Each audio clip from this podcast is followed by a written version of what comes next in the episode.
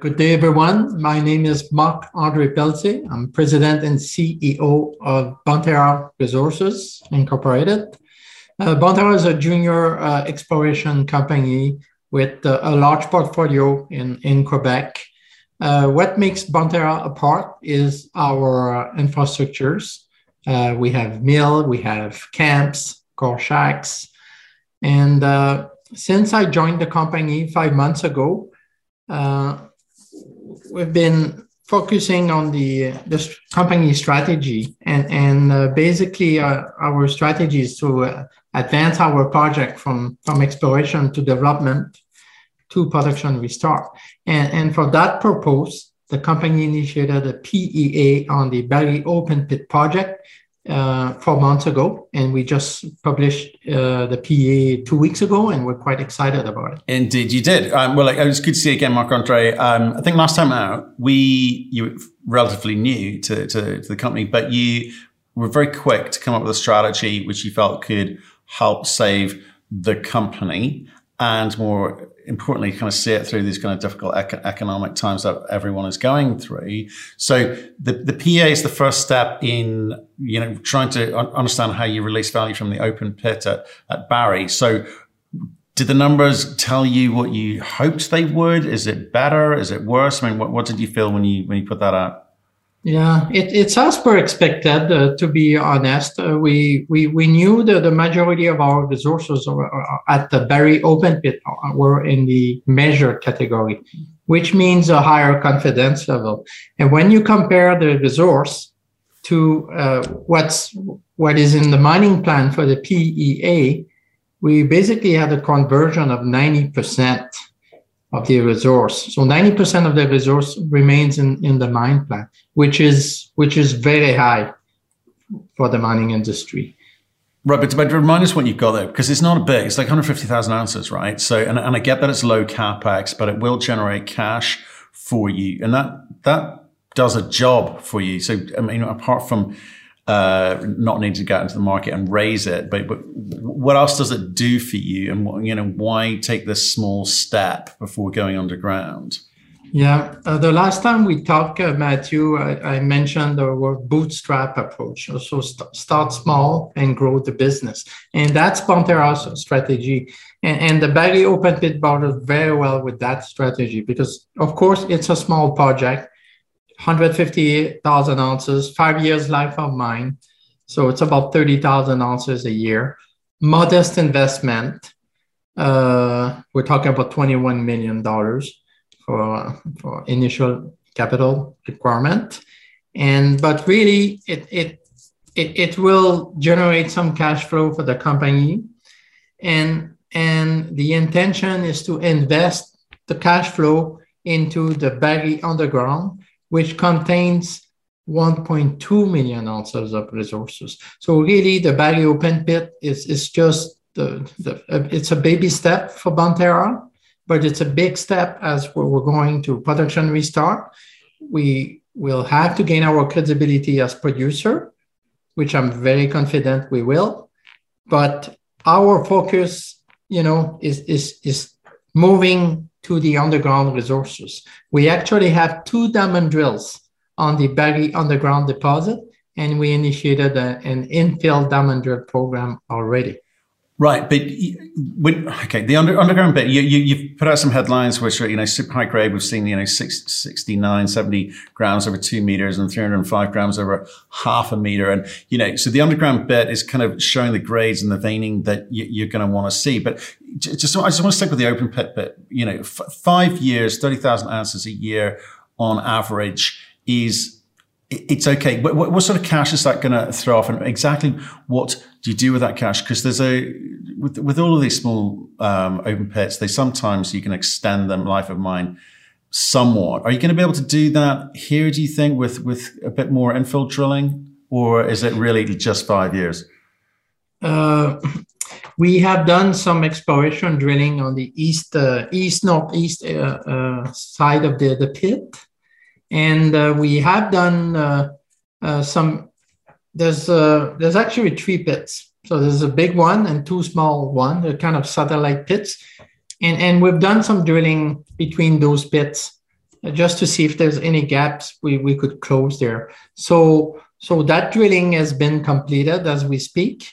And as we are going to the PFS level, we are going to look to see if there's any, if we could make those bit bigger or group them together or extend them on the east-northeast extension. So we will proceed we will do that exercise as part of the PFS. Okay, that's what I was looking, that's what I meant by the kind of infill drilling between connecting those three pits up. So okay. You'll let us know, but so how much money are you allocating to that work, that drilling? The drilling is, it was a very small campaign, Matthew. We talked about 12,000 meters. It was just finished last week, so it's already done. So we are waiting for assay to come back, and then we'll, interpretation, remodel, and then you push enter, and then you see what your new resource is, and it's going to be look at the PFS. Okay, so okay, assays will come back. You'll let us know, obviously, what that looks like, and maybe that extends or increases the number of ounces that you're looking at there and extends the life of mine, and therefore the contribution, right? But the PEA, just to be clear, is just on the Barry open pit component. It doesn't take into account anything of the underground. Is that right? Correct. So when you look at the Barry deposit, the deposit goes down to 650 meters deep, and the open pit resource goes down 100. So it's only the first 100 meters of the deposit that is part of the PEA. What's interesting at Barry Underground, from 100 meters down to 650, I mean, it contains 1.2 million ounces. That is a lot of gold. And honestly, it's a fairly shallow ore body. It's 650 meters in the Abitibi region. It's not a deep mine at all. So more I look at Barry, more I see potential to add more ounces underground. Okay, but here's the bit that people are going to want to get at, which is, okay, we understand that you're mining the open pit and processing it through your own mill, your own infrastructure, and we talked last time about increasing from 800 to 1,200 tons per day. That's happened, I assume. Is that? Yes, it has. Okay, all paid for. Those investments will be part of the restart of the open pit. Okay, so you're still going to raise that capital. We'll come back to that in a second. But the open pit, people understand it's a kind of what do we call it? We call it an ATM, a cash machine for you guys to go after what you're really after, which is the 1.2 million ounces and maybe more of the underground component, right? But yeah, you've got no. Have any studies happened on the underground component yet, historical or otherwise? No. No. Okay. But we do have an exploration ramp in place, underground working. That goes down to about 100 meters deep elevation. However, the definition drilling that I just mentioned is all surface drilling, so right. It's not done in the ground, and it's because we have a much better access to the deposit from surface. It's much easier, and it's also cheaper. Right. Okay, because if you look at the ASIC on the open pit, you're talking it's just over $1,000 US, which is good. That's fine. But I think if you're saying that the real prize is the underground component, and you're trying to do everything you can to make sure it's not a dilutory, process for your shareholders or the company and the shareholders for the underground bit, people are going to want to know what the economics could look like for that component relatively soon. So is there a kind of process that is going to start, or what's the timing on a process it could start to help understand the economics of the underground? So I mean, going underground makes sense, and our business is very simple, Matthew. You always have to feed your mill with the best ore available. For now, for Bonterra, it's the Barry open pit. We need to develop the underground. The grade's going to be twice higher. So the production is going to be twice higher. The 30,000 ounces become the 60,000 ounces. We have to do our homework. By homework, I mean we have to do the drilling. We need to understand that deposit better. the open pit will allow us to understand the deposit better. And I think that knowledge would be very useful for the underground portion of the deposit. In terms of timeline, I mean, we're working on the detail, but when I look at the PEA, in my mind, we need to bring the Barry Underground in production. When I say production, restart, you know, and ramp up, I would like to bring that deposit in 3 years, so 2026. So just before the pit, you know, year 3, the pit will keep going. However, the underground portion of mill feed will increase and to eventually up to 1,200 tons a day. And at that time, Bonterra will be a 60,000 ounces producer. Cash flow will increase. Okay, mining underground is more expensive, so there's good chance, you know, underground development is expensive. The ASIC will probably be higher. However, production will double, so we are going to generate more money, and the intention is to continue to develop the Barry Underground, and that money will also fund the Gladiator deposit, which is another, you know, another 1.4 million ounces in the resource. Right. And for Gladiator, in fact, let me not get distracted. Okay, I want to come back to the open pit. You're going to need to fund $22 million. What type of money do you think you're going to be able to bring in? Given that you think that this thing could start throwing off cash relatively quickly, it's not a big risk profile, I suspect. But is this? Can you get 100% debt in the initial capital costs? Yeah, good question, Matthew. Our approach now would be a mix of equity and debt. That'd be the preferred option. We started to look at our options. There's more appetite on the gold. I think it's something you probably noticed it at the PDAC, but lots of enthusiasm about gold, and I think for our industry, it's very good when people start looking at a company like Bonterra and say, oh, maybe you're going to need money. Maybe we can do something. So we are in discussion with some parties already at very early stage, but equity will be the preferred option, of course, but a mix of debt and equity would probably be more realistic in our case. Okay. Okay, which is kind of conventional, 60/40, kind of that sort of level. Because I'm thinking, if you're looking at 145,000 ounces and 95% recovery, you're looking at today's prices. You're probably clearing 750. That kind of level, yeah.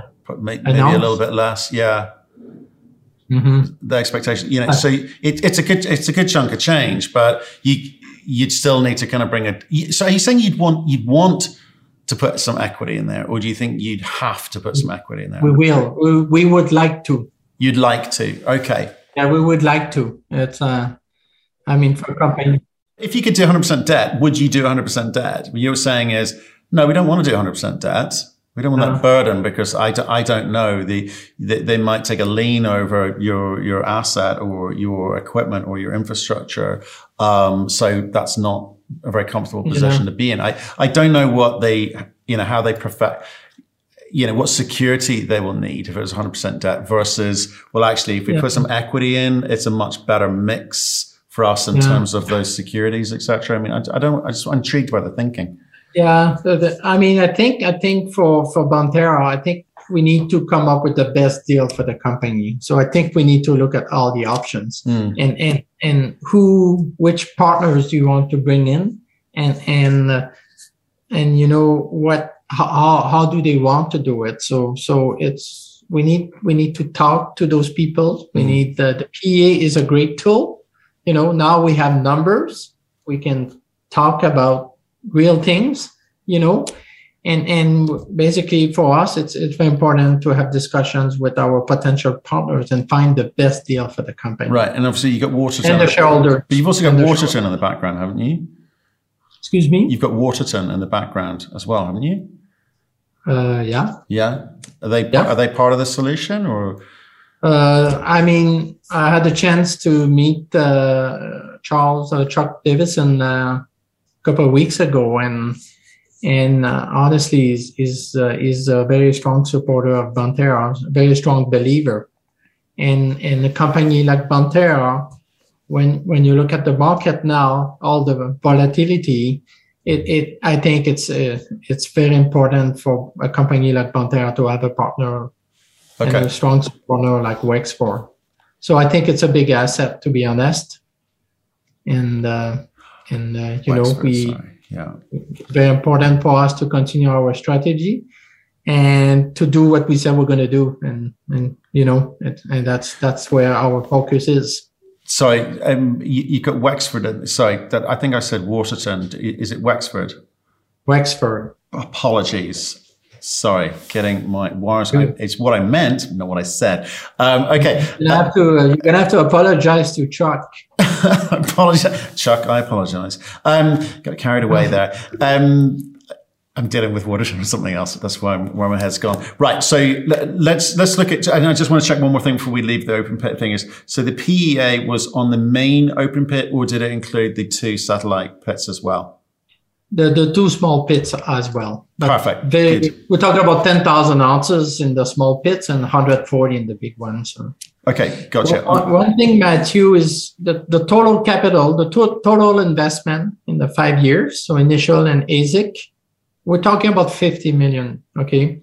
But 30 of that 50 million, so 60% will benefit our other project with shared infrastructures. And that's important because we could have done things a bit differently, probably a bit cheaper, but with the vision, you know, to grow the business, we have made decision to spend the money wisely for the future of the company and not just solely for the Baggy Open Pit. The tailings management area is the best example. $20 million will be invested. We probably could have done the project much cheaper just for the pit, but we want to do it right the first time. And we know we've got one underground deposit coming up in 3-5 years, and it's worth to spend all that money now for the future. So that's very important to say. Yeah, well, the other thing it's important to say is like you built 4 mines, right? So you know what you're talking about. So people need to listen. But explain what that means in terms of you could have done it cheaper now for a kind of quick short-term win versus doing it right for the long-term success of the company. Can you explain that to me? It's all about footprint, Matthew. So we could have done a smaller footprint that could potentially be expanded, but at a higher cost. We made the decision to establish the maximal footprint on day one, and we will eventually raise the dams to get higher capacity. The 20 million, if you do the math, the 20 million investment Canadian will give us about 3 million tons of capacity. The pit is 2 million. So we gain an extra million.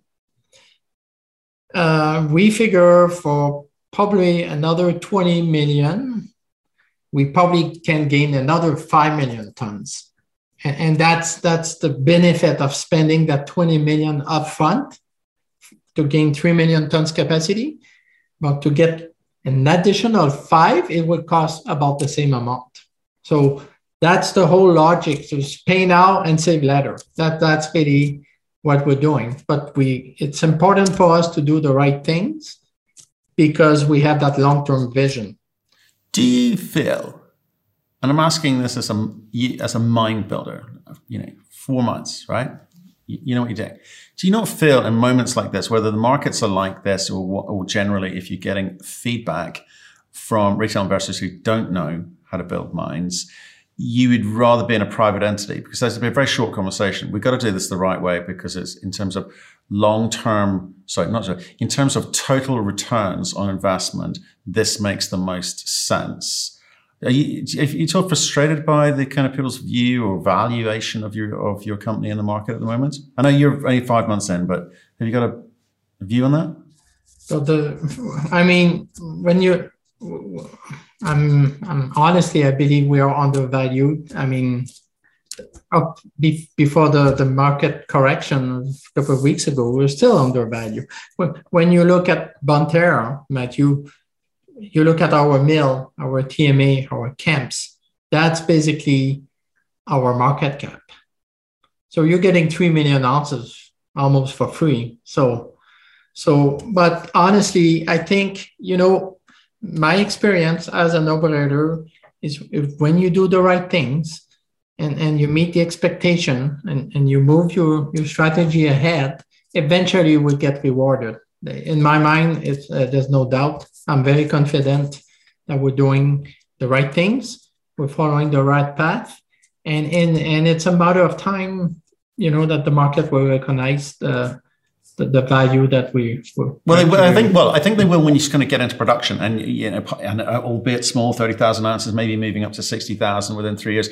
It's all kind of good stuff, but it's all kind of small stuff too as well. So it's the kind of cost of the money up front, the 21, 22 million bucks that you're going to need up front. And I know there's a sustaining number in there too, but you'll cover that from production, presumably.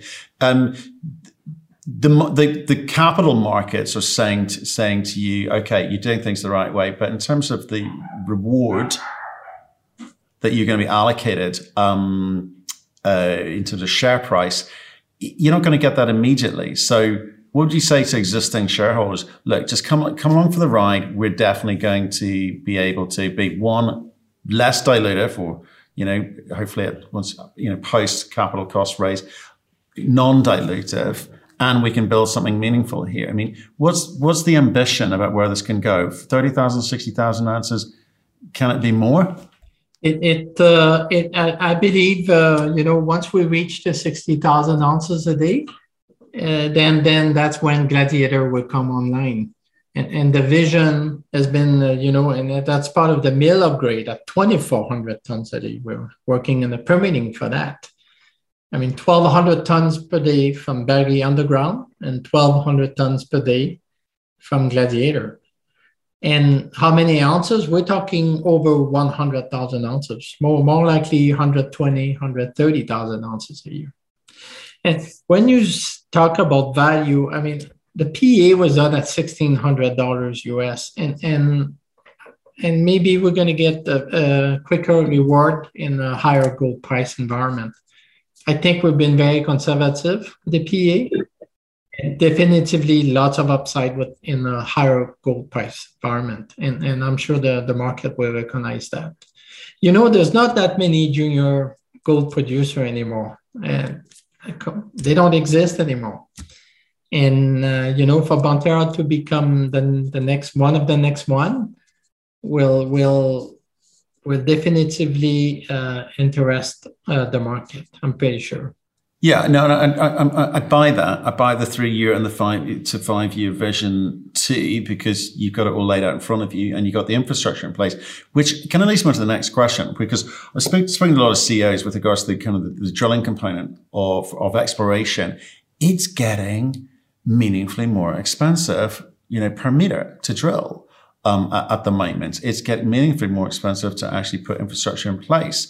I mean, you're not immune to what's going on in the marketplace, but I guess you're kind of grateful for the infrastructure that is in place and the fact that you can kind of concentrate on the milling component, like the producing of gold in the short term, rather than saying we need to spend all the money we raise on drilling at the moment. So you feel that your strategy has been validated by market conditions. Yeah, we need to spend the money wisely. It's easy to spend money, but wisely it's a bit more difficult. I'm going to tell you a story, Matthew. I mean, when we opened up the Kina mine, we had 600,000 ounces, and we had a mine.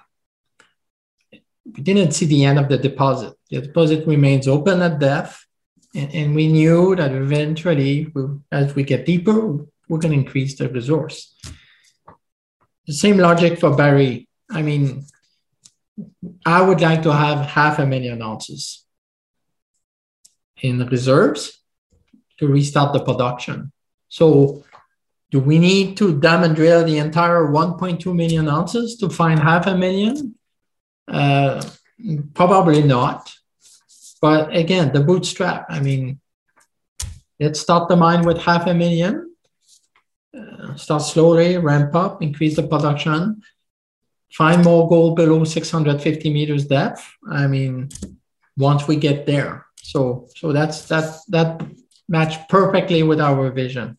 Okay, so got to come back to then, given I have for myself identified the capital cost component as the only thing I there may be some concern around, which is the kind of the ability to get that in a market like this. Do you can go and speak to Wexford and you can go and speak to the marketplace. Do you feel that you can get that done in a timely fashion? In fact, do you even want to even think about raising that money as the market stand? Yeah. One thing that the PEA allowed us to do now is to make our institution in Quebec, like the Caisse de Depot, IQ, FTQ. When you talk with those institutions, the first thing they ask is, do you have a 43-101 report? Which we did not, now we do. So, and we've been in discussion with those institutions already. So really the PAs, will allowed us to actually have access to more institutional investors. But will they let you get away with a PFS?